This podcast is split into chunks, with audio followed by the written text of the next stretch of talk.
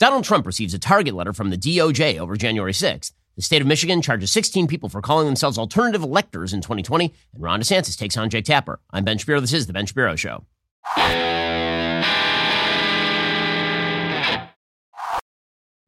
Today's show is sponsored by ExpressVPN. Do you like your web history being seen and sold to advertisers? No? Me neither. Get ExpressVPN right now at expressvpn.com slash Ben. So apparently Donald Trump's team knew about this since Sunday, but they waited until Tuesday to break the news that they had received a so-called target letter from special investigator Jack Smith. Jack Smith, of course, is the special prosecutor who has brought charges against Trump in the classified documents case down in Florida. There's a possibility he may also do so up in New Jersey. And now apparently he is preparing charges against Donald Trump, another arrest, more indictments, along the lines of what Donald Trump did on January 6th. Now, it is unclear exactly what those charges are going to look like. According to CNBC, former President Trump on Tuesday said he'd been told he was a target in that January 6th criminal investigation by special counsel Jack Smith. Trump suggested he may soon face indictment for the January 6th probe, which is focused on Trump's efforts to overturn his loss in the 2020 election to President Joe Biden. A spokesman for Smith declined to comment. Trump wrote that he was given what he called the horrifying news on Sunday evening by his lawyers. This does raise the question as to why Donald Trump released that on, um, you know, Tuesday. Uh, I, I, would suspect that it has something to do with the fact that Ron DeSantis was about to do a rather ballyhooed interview with Jake Tapper that night. So a great way to you know, take attention away from your chief rival is to drop a massive bombshell, another one, into the middle of the campaign. It is, I, I will say, an incredible dynamic whereby every time Donald Trump gets indicted, his polls inside the Republican Party go up, and then his polls kind of generally go down. It's, it's an unbelievable dynamic because, and I understand it, Republicans look at Trump and they see a man who's being targeted over and over and over by Joe Biden's Justice Department. And they say, well, if they're that out to get Trump, then probably I need to defend Trump. And the best way to defend Trump is to vote for him because maybe he'll become president and then he can protect himself from these legal charges. I get the dynamic. I'm just saying that if your chief goal is to win the presidency, maybe nominating the guy who's under multiple indictments is not like the best general election strategy. We'll get to that in a moment, however. A hearing in the classified documents criminal case is already set for Tuesday in Florida federal court. Trump's lawyers wanted to push that beyond the 2024 election. Smith's prosecutors opposed that bid. It seems like the judge in that case is skeptical of the idea that that, that particular case, the classified documents case, gets pushed beyond the 2024 election. In all likelihood, it probably goes to trial sometime at the beginning of 2023. So, what exactly is in these latest indictment charges? Well, again, we don't know because they've not been released as of yet. However, according to the New York Times, President Trump and his allies are uh, going to be hit with a, a, variety of charges.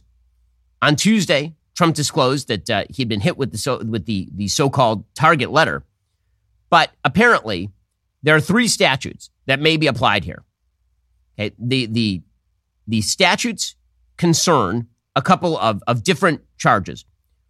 Apparently, one is wire or mail fraud relating to Trump's fundraising efforts in the name of overturning the election results. So they could hit him with a fraud charge. The fraud charge presumably would have to do with the idea that he knew that he wasn't actually still going to be president of the United States, but he started raising a bunch of money, which he then put in his own pocket and he didn't actually use for his legal cases, for example. So that would be the mail fraud or the wire charge. There are apparently obstruction of justice charges that are also being considered. Presumably, that would have to do with President Trump going to particular witnesses in the January 6th case and then pressuring them to testify in a certain way. That would sort of be the, the other aspect of this. But again, it, it's hard to sort of say the you know how credible the charges are or how credible the charges are not, given the fact that we don't actually know what the charges are as of yet. One thing that is absolutely clear is that the number of, of different cases coming down the pike against Trump, I mean, there's obviously something political here. It is the same DOJ run by the same Merrick Garland that appears to have essentially buried the Hunter Biden case that is now dropping a ton of bricks on Donald Trump via the special counsel, who, again, there was no special prosecutor who was actually appointed for Hunter Biden. That was kept well within the purview of the DOJ. In fact, that's one of the big controversies with regard to Hunter Biden is whether the the attorney who ended up bringing charges against Hunter Biden in Delaware, David Weiss, whether he had actually asked for special counsel status and been denied it by the DOJ.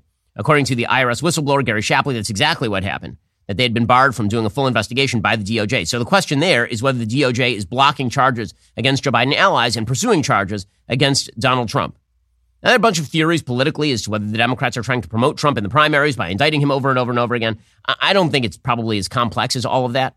I think that probably you, you sic special prosecutors on people, and the idea they don't come up with charges is really, really rare. That is why, when it came to the special the special investigation regarding Trump Russia collusion, they came up with nothing. That means they came up with less than nothing. Because typically the way that it works is the minute that you, you appoint a special counsel, a special investigator, a special prosecutor, any of these things, that person is just going to dig and dig and dig until they hit even some minor level of pay dirt. And so it is not particularly shocked. And once you appoint a special counsel in the January 6th case, that they're going to come up with something. The, the, White House, for its part, is claiming that this is the rule of law restored, which uh, I, I, find hard to believe from the administration that continually violates the rule of law. Here's Karine Jean Pierre, world's worst press secretary. Former President Trump received a letter from the special counsel that he's being investigated for his role in efforts to overturn the 2020 election. House Speaker Kevin McCarthy says the Biden administration has decided to, quote, weaponize government to go after their number one opponent, end quote. I'll How say, weaponize government? Here's what we have done. The president respects the Department of Justice, their independence. Uh, he has been very, um, very steadfast on making sure that the rule of law comes back in this administration comes back uh, in the White House and clearly the administration more broadly, and that's what you have seen. I'm just not going to comment on this particular case. Um, yeah, again, uh, do I believe that this administration cares deeply about the rule of law? Absolutely not. I mean, they've evidenced zero concern, truthfully, about the rule of law at this point. We'll get deeper into what these charges are and what they are not, because one thing that you'll notice is that they probably will not be under the Insurrection Act, right? There's not going to be any charges of treason here from Jack Smith. There are not going to be any charges that, that Donald Trump was attempting an insurrection to overthrow the, the government of the United States, anything like that. He's not going to be hit with the same charges as the January 6thers are being hit with. He's being hit with secondary charges like obstruction of justice, like fraud, right? Those are the most likely charges that are going to come up for President Trump. We'll get to more on that in a second and how a state case in Michigan may tie into the broader January 6th case against President Trump first.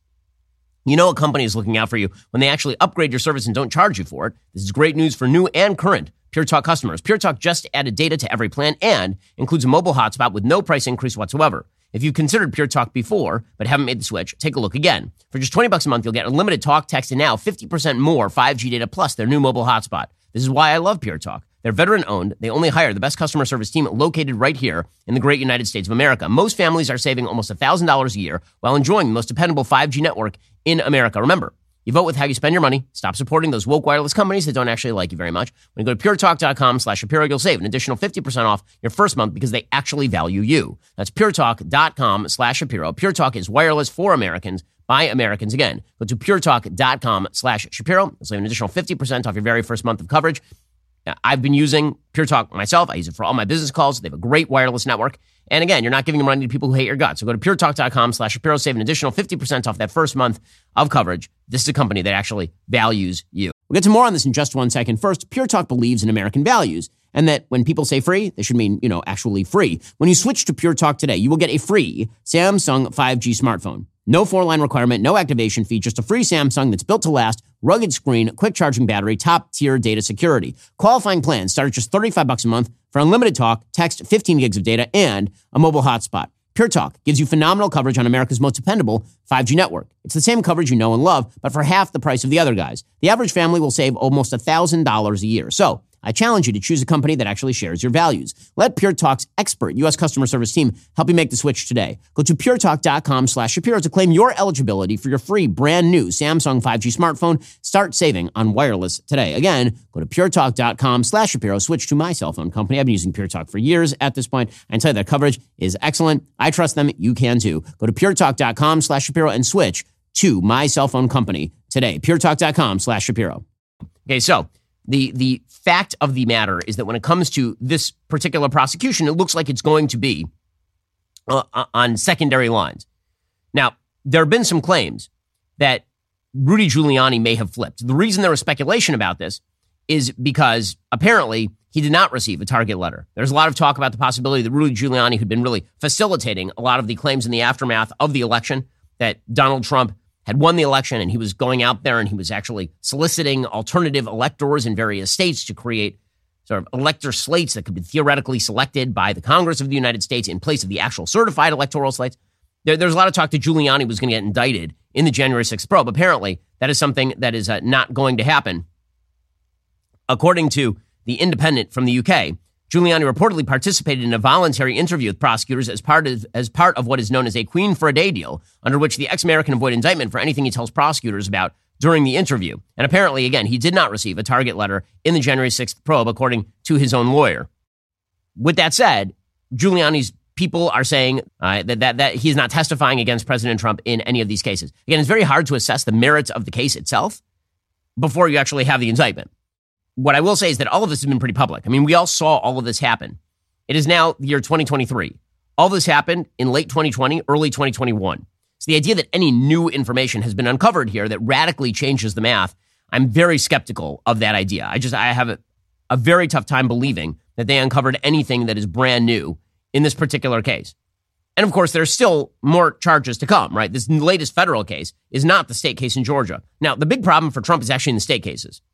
In the federal cases, yes, that is a problem for him. He could theoretically be prosecuted, he could theoretically get prison time. But if Trump were to win the presidency, he could pardon himself.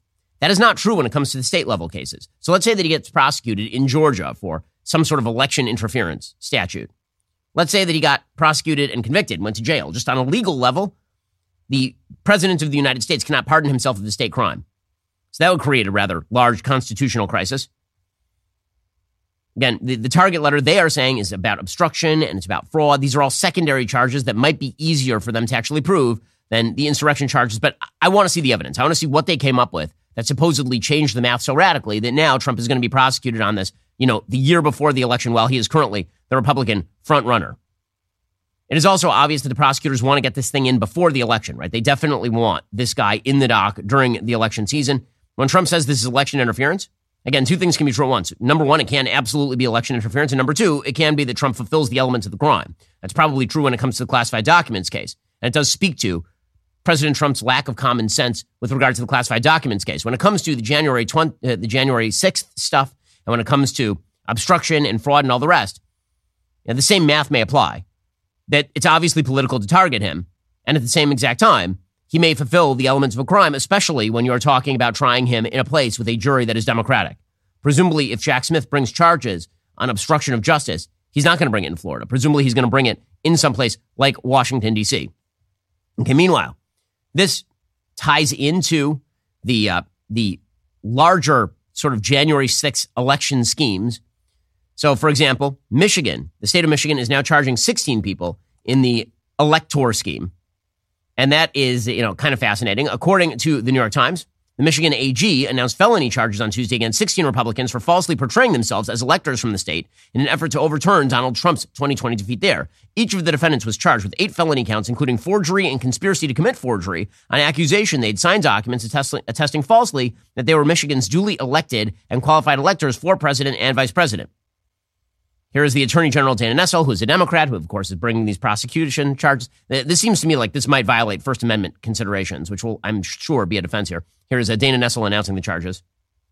As part of the orchestrated plan, we allege that 16 Michigan residents met covertly in the basement of Michigan GOP headquarters and knowingly and of their own volition signed their names to multiple certificates stating that they were the duly elected and qualified electors for President and Vice President of the United States of America for the state of Michigan. That was a lie. They weren't the duly elected and qualified electors, and each of the defendants knew it. They carried out these actions with the hope and belief that the electoral votes of Michigan's 2020 election would be awarded to the candidate of their choosing instead of the candidate that Michigan voters actually chose. Now, this looks spurious. The reason this looks spurious is because I can call myself the President of the United States today if I actively think I'm the President of the United States today. If I'm under the weird impression that that is in fact the case, then I have not violated the intent part of this particular statute. In fact, what Dana Nessel is doing here looks very much like trumping up charges as the predicate to going after Trump in Michigan in the same way they have this, this attorney Fani Willis down in Georgia, who's preparing to go after President Trump down there. As the New York Times notes, Nessel began investigating the matter in early 2021, but then she referred it to the DOJ in January 2022. She said at the time there were grounds to bring charges, but there was better investigative resources over at the federal level. And a few months later, she posted on Twitter, quote, if we don't hold the people involved in the alternate elector scheme accountable, there's literally nothing to stop them from doing this again because there will have been no repercussions for it. By January of this year, federal prosecutors had taken no apparent action because presumably they saw that this was not a crime. If I sign a document saying that I'm an elector in the state of Florida, even though I've not been quote unquote duly appointed, but I think that I am duly appointed because I believe, because I've been told by foolish lawyers, for example, that there was in fact a, a, a statute under which I could be considered a, a duly elected member of an alternate slate and that I could then be selected by the Congress of the United States. Intent is part of the crime. This is the big problem. A lot of these statutes that are now being used against people like these Michigan electors, intent is part of the crime. You have to know that you're defrauding somebody. You have to know that you're participating in something that is not true. It's not that you interpret the law wrong. This is not a negligence statute. It's a, it's, it's a statute where you actually have to have intent. You have to have mens rea. Is mens rea present here? I have a hard time believing that. And this is the big problem with the case against Trump on January 6th. You actually have to make the case that Trump knew full well that he had not been elected president of the United States, and he essentially trumped up all of this in order to avoid the consequences of that. Now, as I've said before, proving intent with Donald Trump is actually a really, really steep hill to climb. This is why, for example, the tape in the classified documents case is so damaging to Trump because he's openly saying that he knows the thing that they would have to establish if they didn't have the tape. If Trump said, I didn't know that the classified documents were classified, I, I really thought I could declassify, if he just said that, and he weren't on tape saying, I knew I could not declassify these documents. I was the president. I'm not the like that tape is extremely damaging to Trump. On the January 6th matters, virtually all of these crimes are intent crimes. And now obstruction is not, right? Obstruction is a, is a situation where if you offer a thing of tangible value to someone to change their testimony, that's obstruction, which presumably is why they, they're going to attempt to bring obstruction charges. But the fraud charge is an intent charge. Or you have to show that Trump actively knew that the money that he was taking from people was not going to be used for legal defense. And not only did he know it was not going to be used for legal defense, he knew that the legal defense itself was spurious and he was doing it to put money in his own pocket. That is, again, a high hill to climb. Intent crimes are very difficult. Now, in a second, we'll get to the politics of all of this because you can see the, the sort of way that this has thrown, again, the race into disarray. We'll get to that in just one moment. First, Let's talk about a simple fact. If you're a responsible person, you need life insurance. A good life insurance plan gives you peace of mind that if something, God forbid, happens to you, you and your family will have a safety net to cover mortgage payments, college costs, or other expenses. Policy Genius makes it easy to compare life insurance quotes from top companies and find your lowest price. I can tell you from personal experience, I have a lot of life insurance on me. That is a thing that gives me a lot of comfort when I go to sleep at night with Policy Genius. You can find life insurance policies starting just 25 bucks per month for a million dollars in coverage. Some options offer coverage in as little as a week and avoid those unnecessary medical exams. Policy Genius's licensed agents work for you, not the insurance companies. That means they don't have an incentive to recommend one insurer over another, so you can actually trust their guidance. There are no added fees. Your personal information remains private.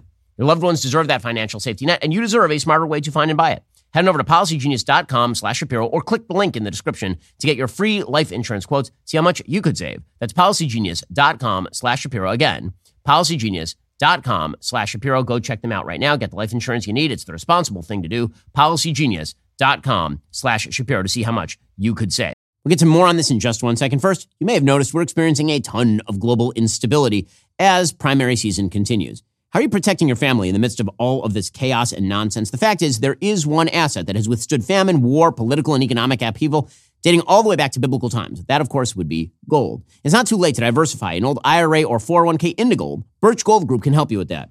Birch Gold can help you create a well thought out, balanced investment strategy. They'll help you convert an existing IRA or 401k into an IRA in gold without paying a penny out of pocket. Diversify into gold today. Just text Ben to 989898 for a free info kit. With an A plus rating with the Better Business Bureau, countless five star reviews, thousands of happy customers, I encourage you to check out Birch Gold today. Text Ben to 989898. Claim your free info kit. Protect your savings with gold. Smart investors diversify. And when you look at the pace of inflation over the past several years, you can see financial instability is the new way of the world. Text Ben to 989898 to get started with Birch Gold today.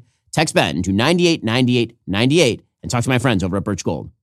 Okay, so all of the other candidates are now responding to all of this. And, and the response seems to be very similar from all of the other candidates, which is I wouldn't have done what Donald Trump did on January 6th, but the prosecution is political and unfair. Vivek Ramaswamy, who's been extremely pro Trump, throughout this race. He said he would have made very different judgments than President Trump did on January 6th, but he also said that this is um, this is obviously politically motivated. Ron DeSantis, he said um, that Trump should have done something differently on January 6th, but we can't have partisan prosecutions. Here was Governor DeSantis. Difference between being brought up on criminal charges and, and doing things like, for example, um, I think it was shown how he was in the White House and didn't do anything while, while things were going on. Uh, he should have come out more forcefully. Of, of, course, that. But to try to criminalize that, that's a, diff- that's a different issue entirely. And I think that we, we want to be in a situation where, you know, you don't have one side just constantly trying to put the other side in jail. And, and that unfortunately is, is uh, what we're seeing now. Okay, that, that seems to be the generalized political take from a bunch of Republicans. It's basically like, wouldn't it be great if Donald Trump had not gotten himself in all of this hot water? Wouldn't that have been an awesome thing?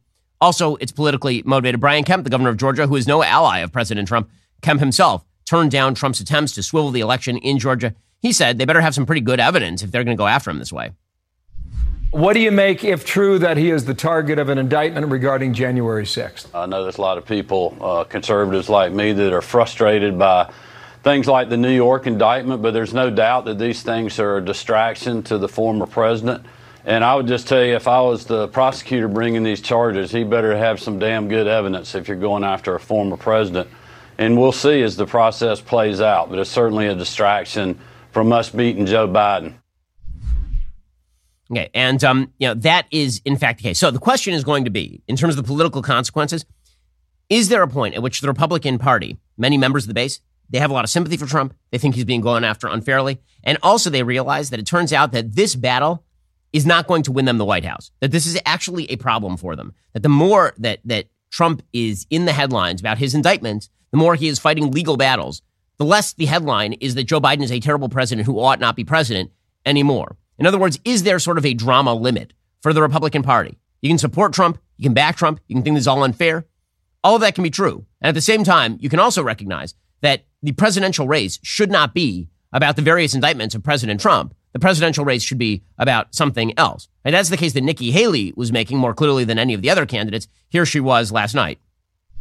The rest of this primary election is going to be, in reference to Trump, is going to be about lawsuits. It's going to be about legal fees. It's going to be about judges. And it's just going to continue to be a further and further um, distraction. And that's why I am running, is because we need a new generational leader. We can't keep dealing with this drama. We can't keep dealing with the negativity. We can't keep dealing with all of this. We've got China that's literally trying to be at war with us. You've got Iran building a bomb. You've got North Korea detaining a soldier and testing ballistic missiles. We need to focus on the debt and the lack of transparency in schools and crime and the cr- craziness on the border. We can't be sitting there focused on lawsuits over and over again.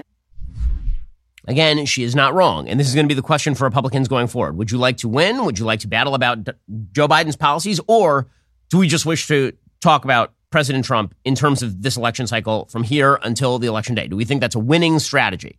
Serious question. We'll get to more on this in just one second. First, we have a dog. His name is Happy. This morning, Happy made me unhappy. I had a book that was near his pen, and he uh, somehow got a hold of this book. He ripped off the cover. He chewed it up. It did not make me happy. And that's my fault because I hadn't fed him yet. If I had fed him his Ruff Greens earlier than that, then maybe he would have been hungry for my literature. Well, the dog food you've been giving your dog is dead food. It has very little nutritional value. Look at it. Brown food doesn't exactly scream at nutritional, but green food does. Ruff Greens boosts Happy's food back to life. It can do the same for your dog. You don't have to go out and buy new dog food. Just sprinkle some Ruff Greens on their food every single day. It contains all the necessary vitamins and minerals your dog is not getting from their regular dog food. Happy loves his Ruff Greens. It's keeping him happy. It's keeping him healthy and is much better for him than the cover of that book that I was reading. Ruff Greens is the only supplement your dog is going to ask for by name. Ruff Greens. You get it? You get it? It's a joke. Naturopathic Dr. Dennis Black, the founder of Ruff Greens, is so confident this product will improve your dog's health. He's offering my listeners a free Jumpstart trial bag. Go to freeruffgreens.com slash Ben. Let Ruff Greens bring your dog's food back to life. That is free, R-U-F-F greens.com slash Ben today or call 833-MY-DOG-33. That is 833-MY-DOG-33 today. Okay, so with that in mind, with that question in mind, who is the best candidate to square up against Joe Biden? Is there a candidate out there, or are there many candidates out there who would be good at squaring up against Joe Biden without the drama? Again, put aside your heart for a second and think with your head. If you think that this election is going to be about Donald Trump and his legal troubles, is that something that is likely to win Donald Trump the presidency? Or are you just betting that basically Joe Biden falls down? I, I don't really like betting on luck. It's not my favorite thing. They're going to bet that, that you get lucky and Joe Biden somehow collapses. Right now, if you look at the, the Trump versus Biden polls, what you find is that Donald Trump cannot break 45% with a, with a hammer and a blowtorch. He can't. I mean, it's just that like there's not a poll for the last several months that shows him at above 45%. That is not a winning number. You're not going to win with 45%. The only hope that you have at that point is that the turnout for Joe Biden is just extremely low. But the question is whether all those people are going to come home to Joe Biden when the actual money is on the line. And the answer is, you know, in my opinion, probably yes, that most Democratic voters are still going to show up. You have to bet on low Democratic voter turnout. Well, the only way you're going to get low Democratic voter turnout is if Democrats aren't motivated by the presence of Donald Trump on the ballot. Right now, Joe Biden is in various polls ranging anywhere from like 49% in the NBC News poll all the way down to like 40% in the Economist poll. But again, there are a lot of voters that I would assume are going to come home to Biden. Who are the voters who are not who are going to come home to Trump? Uh, do those voters exist? It seems like his poll numbers are pretty stable. It seems like Joe Biden has some wiggle room right there. Now, when it comes to you know Ron DeSantis or other candidates inside the Republican Party, those candidates have yet to really have a floor or a ceiling.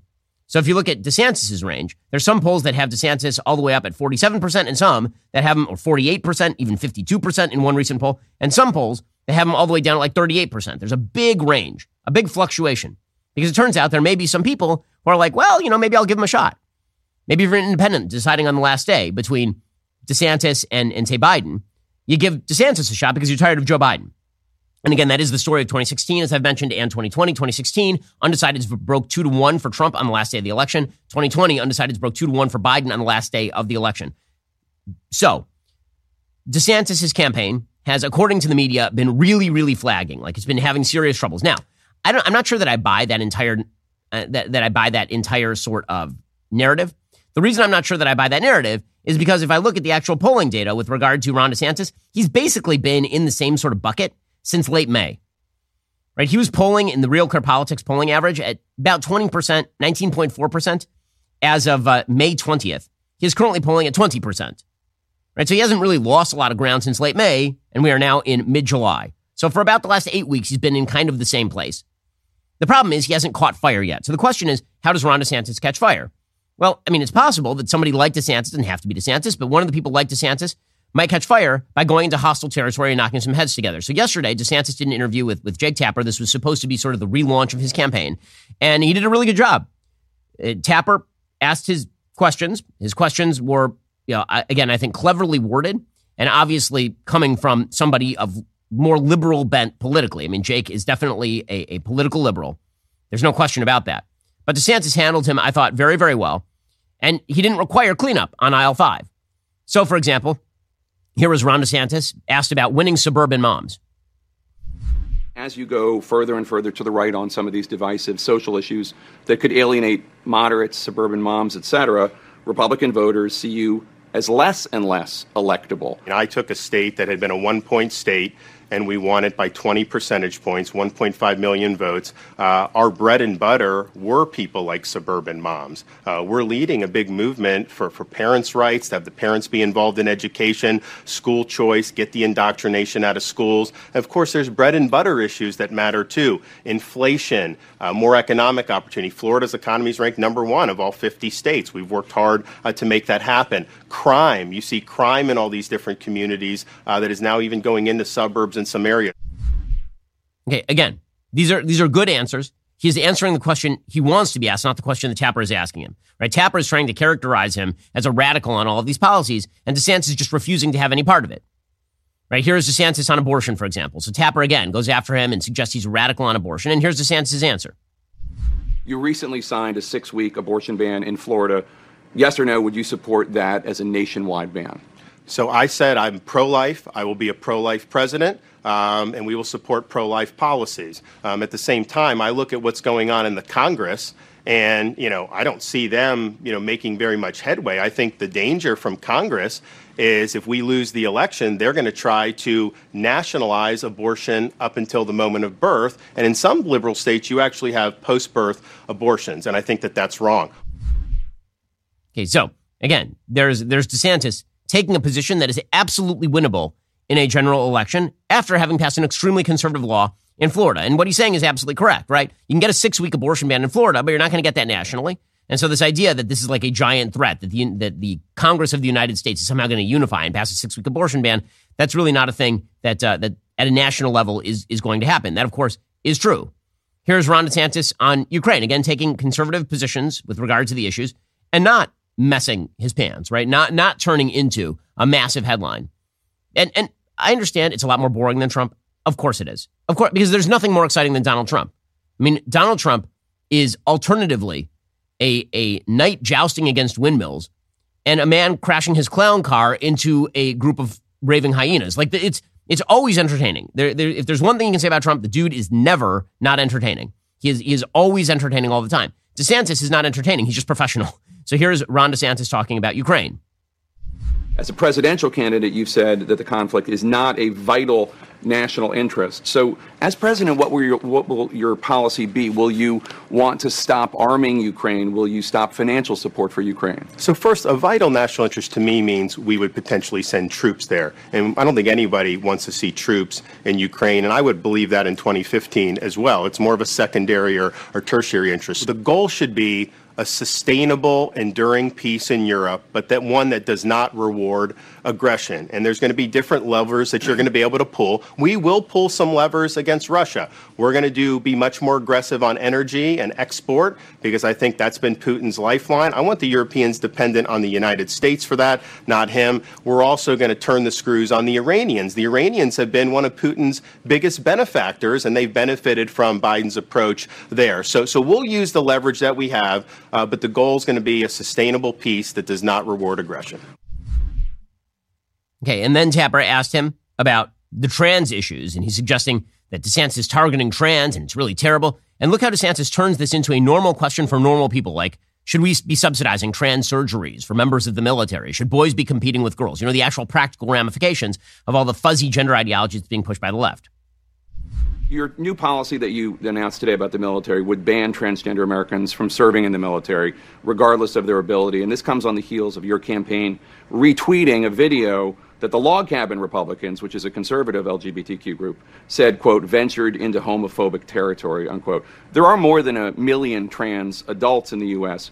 What are their lives and the lives of the people who love and support them going to be like under a, a DeSantis administration? Well, look, in the military, it's all about the mission first. So there's a whole bunch of reasons uh, why you focus on mission first. People's individuality, it does take you, you do have to check that at the door. Again, these are what he's doing is he's taking the temperature down on these issues while maintaining a very consistent conservative position. That is a smart way to do politics. What DeSantis is doing. It's one of the reasons why, again, he turned a purple state into a bright red state in Florida. DeSantis is actually very good at this. And him being in hostile situations and showing that he's capable of doing this could theoretically recast the race. Because if what Republican voters are looking for is someone who can beat Biden and who is very conservative, then they might stop looking at the shiny fireworks over here, right, which is all of the Trump indictment kind of stuff. And they might start looking at the actual question, which is who can beat Joe Biden and who is conservative. So again, I think DeSantis did an excellent job on Tapper last night. That's no surprise. Again, I, I, think he's a terrific governor. I think that he is a solid candidate for president. He's not the only one. I think there are other solid candidates for president inside the Republican Party. But Republican voters are going to have to decide whether they wish to be entertained or whether they wish to win. I really think that it's a binary question. I do not think these are the same. Am I saying there's no chance that Trump could win the presidency if nominated? Of course not. I would say there's like a 35% chance that Trump could win the presidency if he receives the nomination. It's not 0%, but it's not 70% either. If somebody else is the nominee, it's at least a 50 50 shot. You're increasing the odds fairly dramatically. Because again, the person on the other side should be the issue.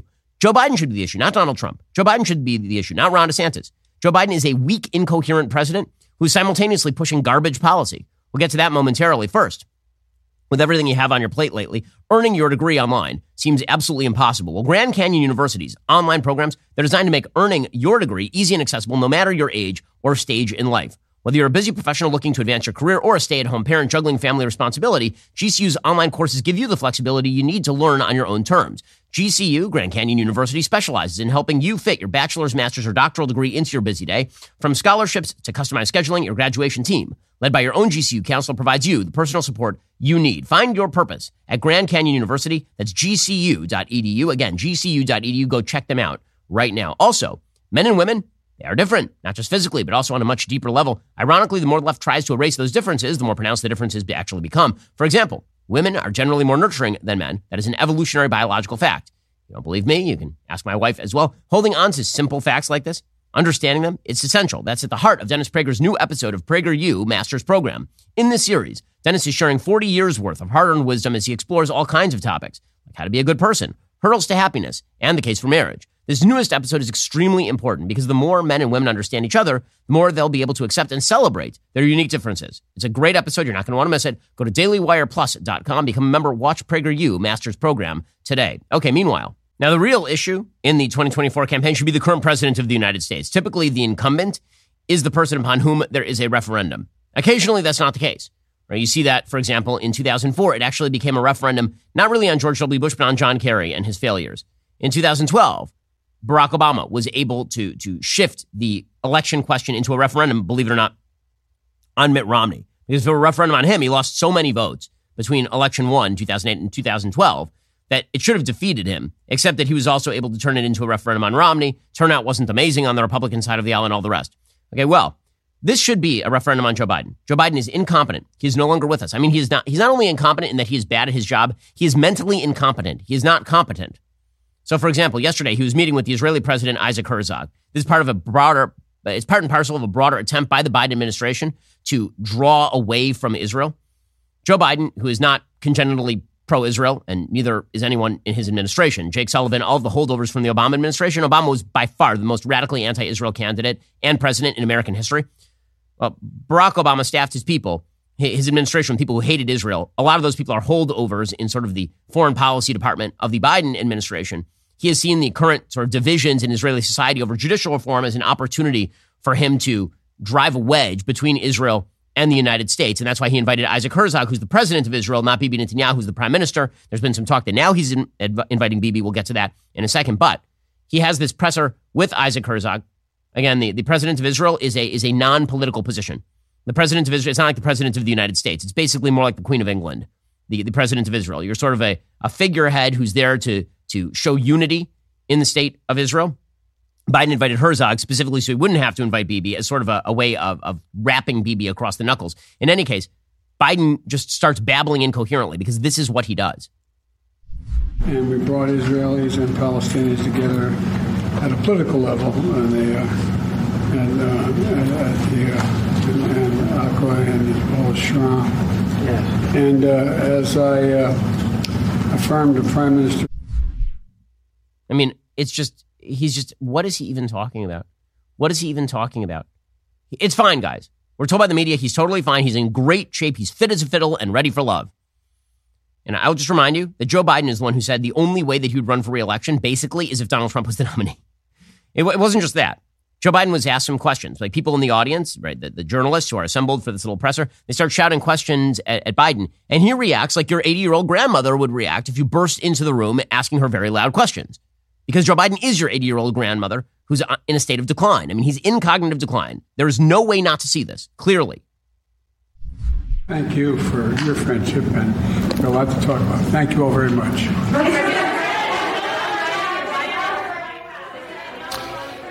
And a lot of shouted questions there, but the president, oh we're told, did looks, not bite on any of them terrible. as the Israeli president Isaac Herzog uh, makes a visit to the Oval Office.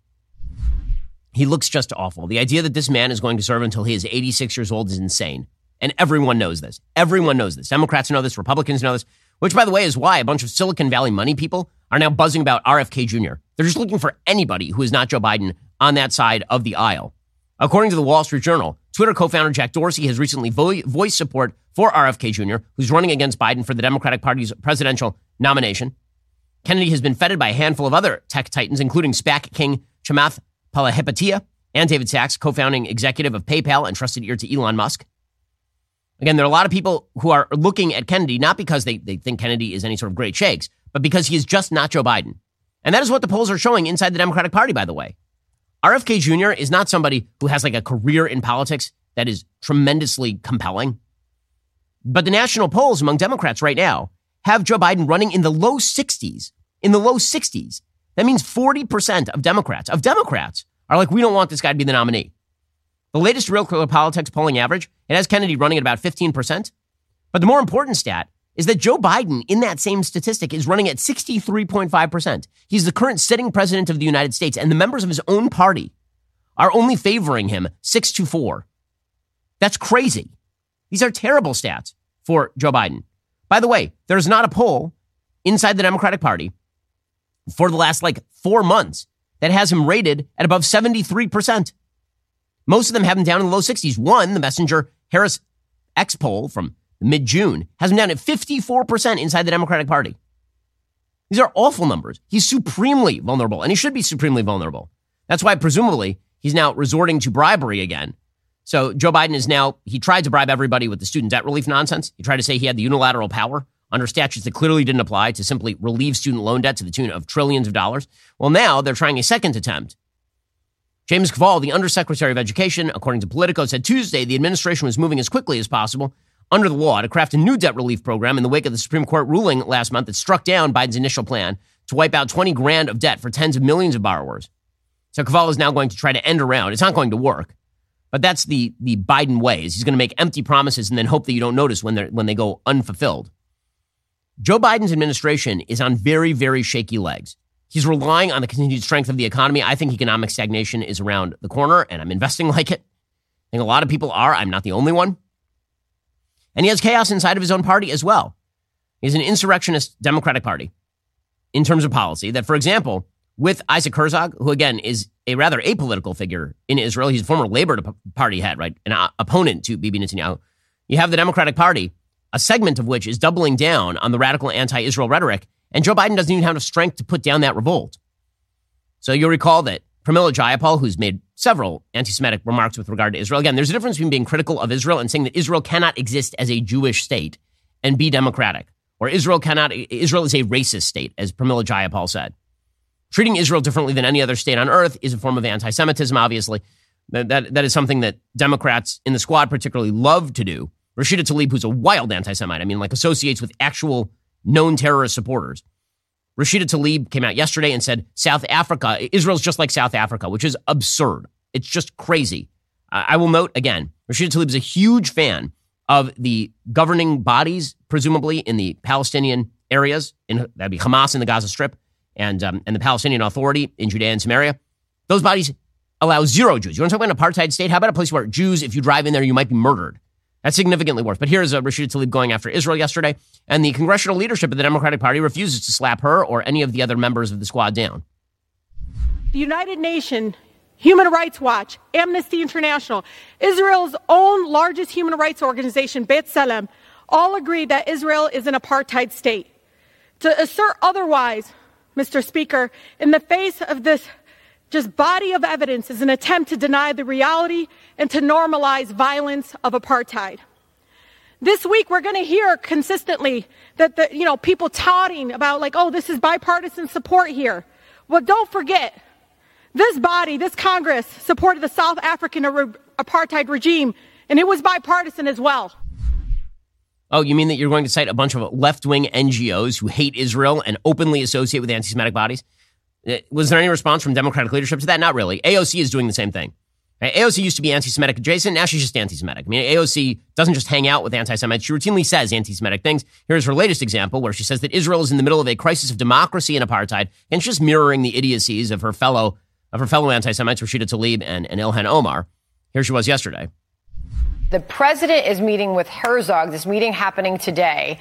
And Democrats say they're boycotting the speech. Listen. Will you attend his address tomorrow? I will not be attending. There's currently a crisis of democracy and apartheid. Um, and I think that this is something that has been a consensus among human rights organizations. Now, she's wearing her smart people glasses, so we can pretend that she actually has an IQ above 75. It's, it's always very impressive when she wears her smart people glasses. In any case, the White House was specifically asked about condemning these sorts of comments, and they're like, no, no, no, we're not going to condemn them. We're glad that people are sometimes walking them back, like Pramila Jayapal, but we're not going to condemn those comments. That'd be bad. We can't condemn anti-Semitism inside our own. They have plenty of words, by the way, for uh, RFK. I'm just going to juxtapose here two two takes on anti-Semitism from from Karine Jean-Pierre. So one is her take on the anti-Semitic comments of actual elected members of her own of her own party. Here she was yesterday, refusing to condemn Pramila Jayapal. Would the president have to address Congresswoman Jayapal's comment uh, that Israel is a racist state? What that up? had to address? Did it come up at all in the conversation with, President Herzog? We didn't hear was any condemnation of her comment um, from the White House. Does, does the White House so, condemn that comment? I mean, look, the apology was the right thing to do. And we've been very clear when it comes to anti Semitism, this administration and the entire Biden uh, Biden Harris administration have been clear that when Israel is, um, is singled out because of anti Jewish hate, that's anti Semitism, and that is unacceptable. One of the reasons, and I just said this moments ago, back in May, the president put forward a comprehensive plan on how to, uh, how to uh, counter anti Semitism. It is something that is one of it, its first of a kind strategy that we've not seen before, uh, and, uh, and it is comprehensive and is, and is ambitious.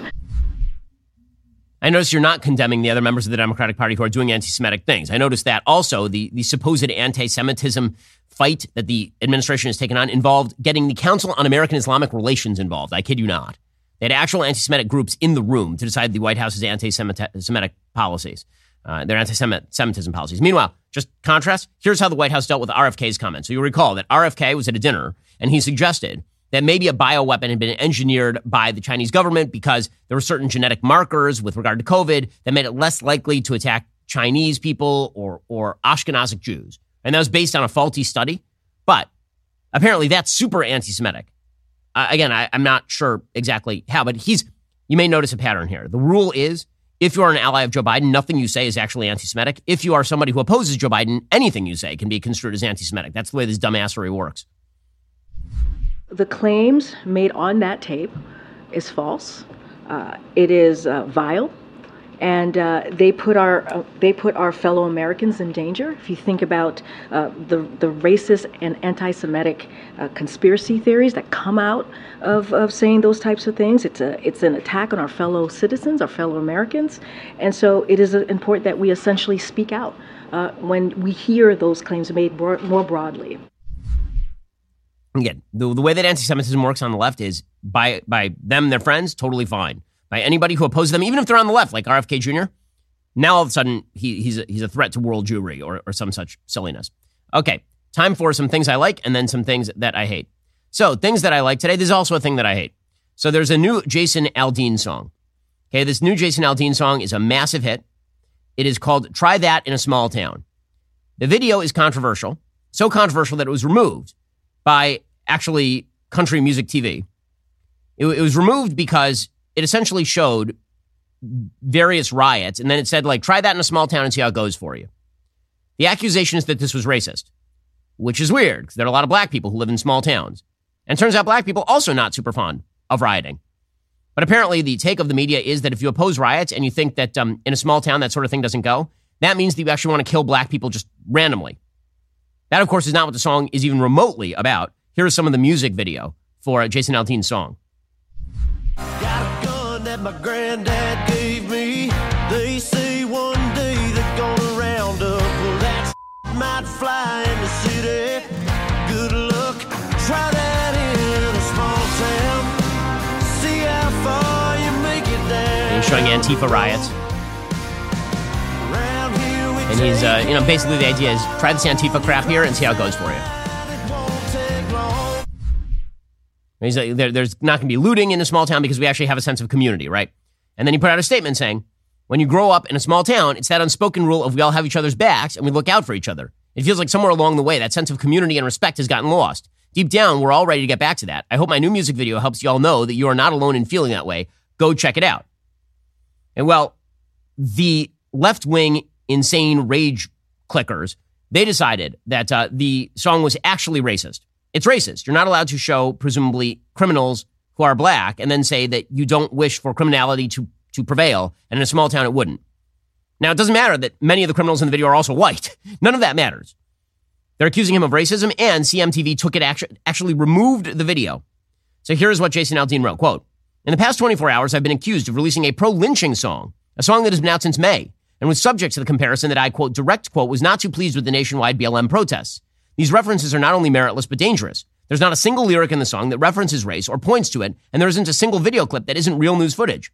And while I can try and respect others to have their own interpretation of a song with music, this one goes too far. As so many pointed out, I was present at Route 91, where so many lost their lives, and our community recently suffered another heartbreaking tragedy. No one, including me, wants to continue to see senseless headlines or families ripped apart.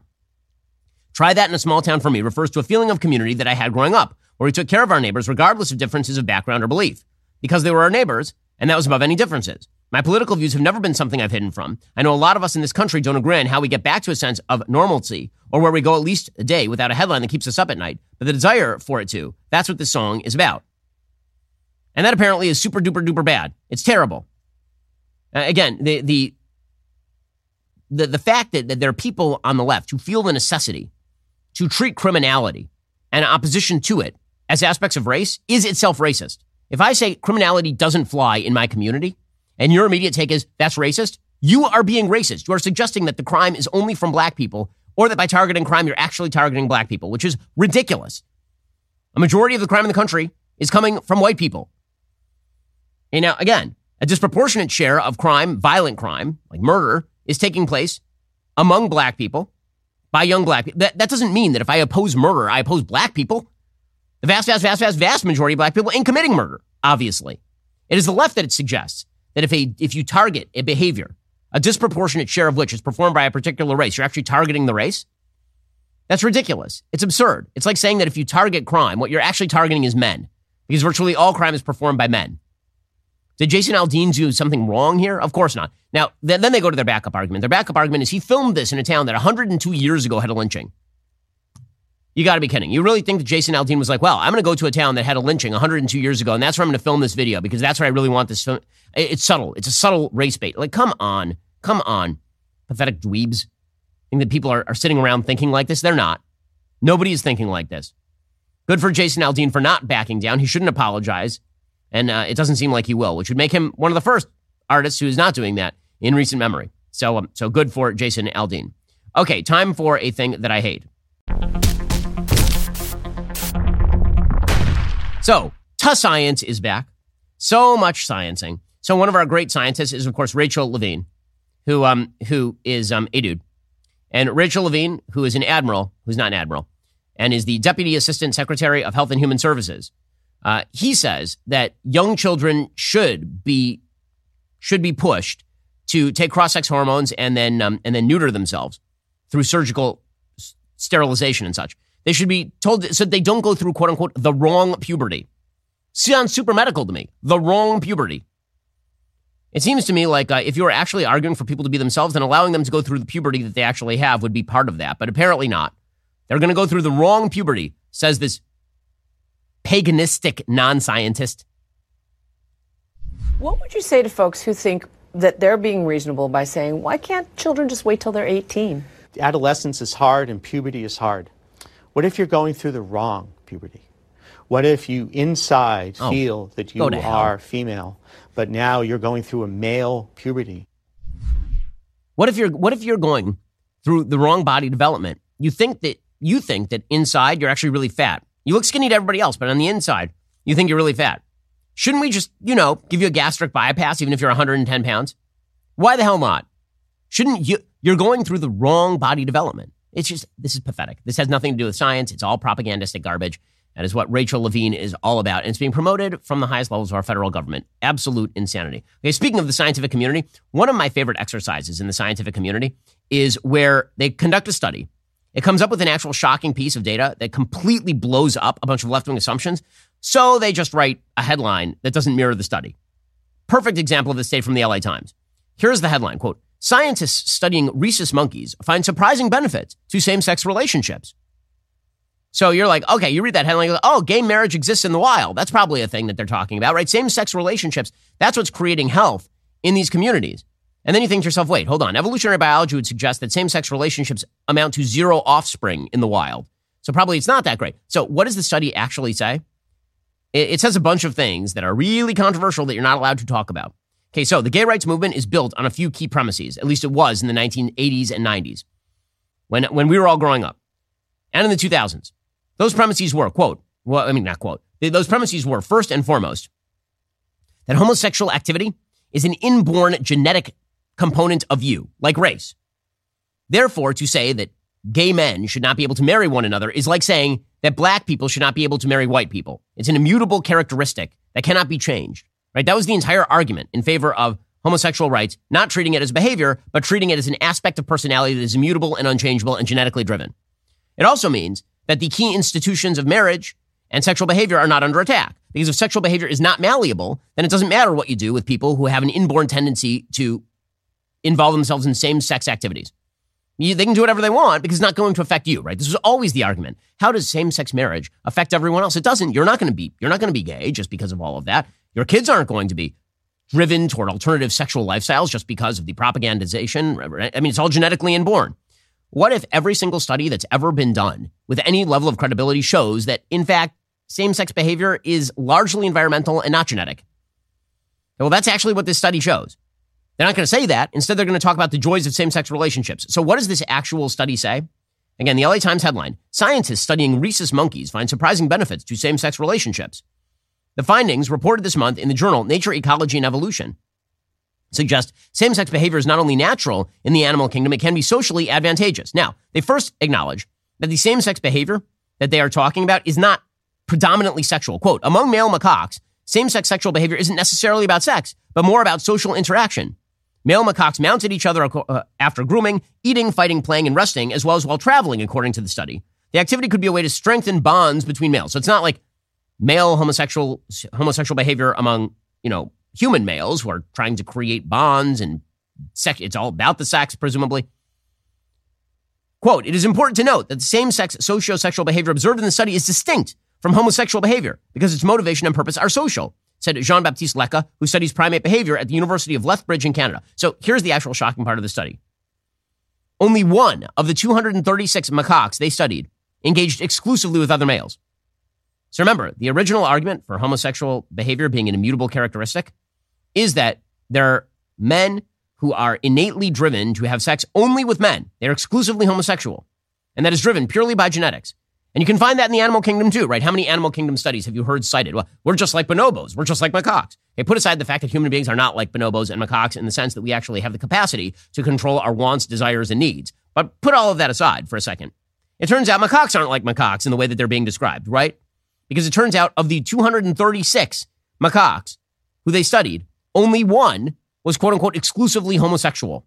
One, not 10%, not 1%, one out of 236. Well, that, that's not a headline. Right? We're not going to talk about that. We're also not going to talk about the fact that only six, this is their study, about 6% of same sex sexual behavior could be explained by genetic. 6%. Not 50%, not 100%, 6%. Now, this meshes well with other studies of genetics. But again, these are the headlines that we're not allowed to talk about because if you mention the headlines, then it completely buries the premises upon which so much of the LGBTQ plus minus divided by sign movement is built. Because if, as it turns out, sexual behavior is malleable, and if certain types of sexual behavior are better for a society than other types of sexual behavior, we might want to construct a society that encourages certain types of sexual behavior and discourages other types of sexual behavior. By the way, we do this along a wide variety of lines, right? We discourage sexual behavior between people of majority age and people of minority age. Even though that is clearly an aspect of evolutionary biology, we discourage that sort of stuff. We don't want a 25 year old having sex with a 16 year old because that's bad, right? It violates rules of how we think about children. And we are right to do so. So we're perfectly fine with restricting certain sexual behavior. It's just that we have decided that certain sexual behavior doesn't count as this because it's quote unquote genetic. In com- well, there's only one problem, which is that every study ever done is having real trouble finding the idea that it's purely genetically driven. So here's a study that should have been like the biggest study debunking all of this. It was back in 2019. I remember talking to some of the authors of the study behind closed doors, and they told me what the results were before the study came out. And I was like, how are you going to pitch this? And like, well, we're kind of going to bury the lead. We're going to bury the lead. What did the study find? It was a study co-led by Benjamin Neale of the Broad Institute of Harvard and MIT, and it was published in Science. Hey, now, here's the hilarious part. Here is the headline in Science magazine. Okay, this is the headline in the journal Science. Quote, large scale GWAS reveals insights into the genetic architecture of same sex sexual behavior. Sounds pretty generic. That sounds like, what does that even mean? That's like we did a study.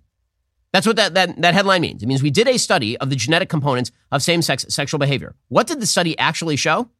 Now, what the media said it showed, here's, here are some of the headlines in the media. This is from the Washington Post. Quote, there's no one gay gene, but genetics are linked to same sex behavior, new study says. Well, first of all, genetics are linked to every behavior. So that doesn't mean anything. Here's the one from the New York Times. Many genes influence same sex sexuality, not a single gay gene. Okay, so first of all, what the study says is there is no gay gene. And all that talk about gene is a lie. It's not real. Okay, that is a study of 470,000 human genomes. There is no gay gene.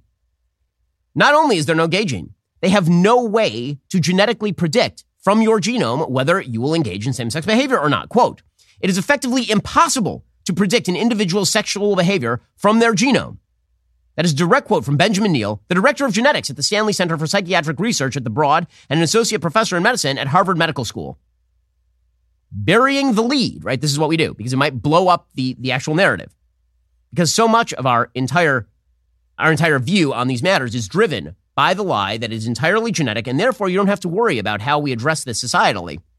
You have to worry about it because human beings are not malleable in any way. They're not. They're just, they're magically one thing or they're the other thing, but there's no malleability to sexual behavior. It's not social, environmental, none of that. It's just genetic, except that we know for a fact it is not, but you didn't know that probably. Why? Because the media bury this kind of stuff. Whenever there's a study that doesn't agree with the prevailing narrative, they just bury it with the headlines. Again, let me remind you that the headline from the Washington Post was on that study that said that there is no way to tell from the genome whether someone is gay or straight or is going to engage in sexual behavior that is same sex or non same sex. Quote, Genetics are linked to same sex behavior, new study says. That, that's amazing. That, that, is, that, is like, that is like saying genetics are linked to eating. Yeah, I noticed, but what you eat is actually largely socio environmental. The kinds of food you like.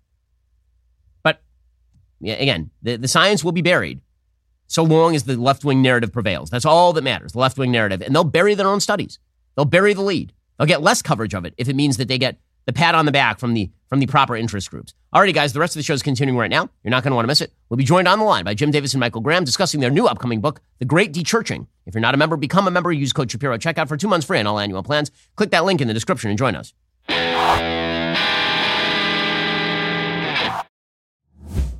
We'll get to more on this in just one second. First, let's say you were a stormtrooper and you were enjoying a nice meal of roasted Ewok in the Death Star mess hall. Well, all of a sudden you hear the voice of Alec Guinness saying, Use the Force, Luke. The next thing you know, the entire place is going up in flames around you.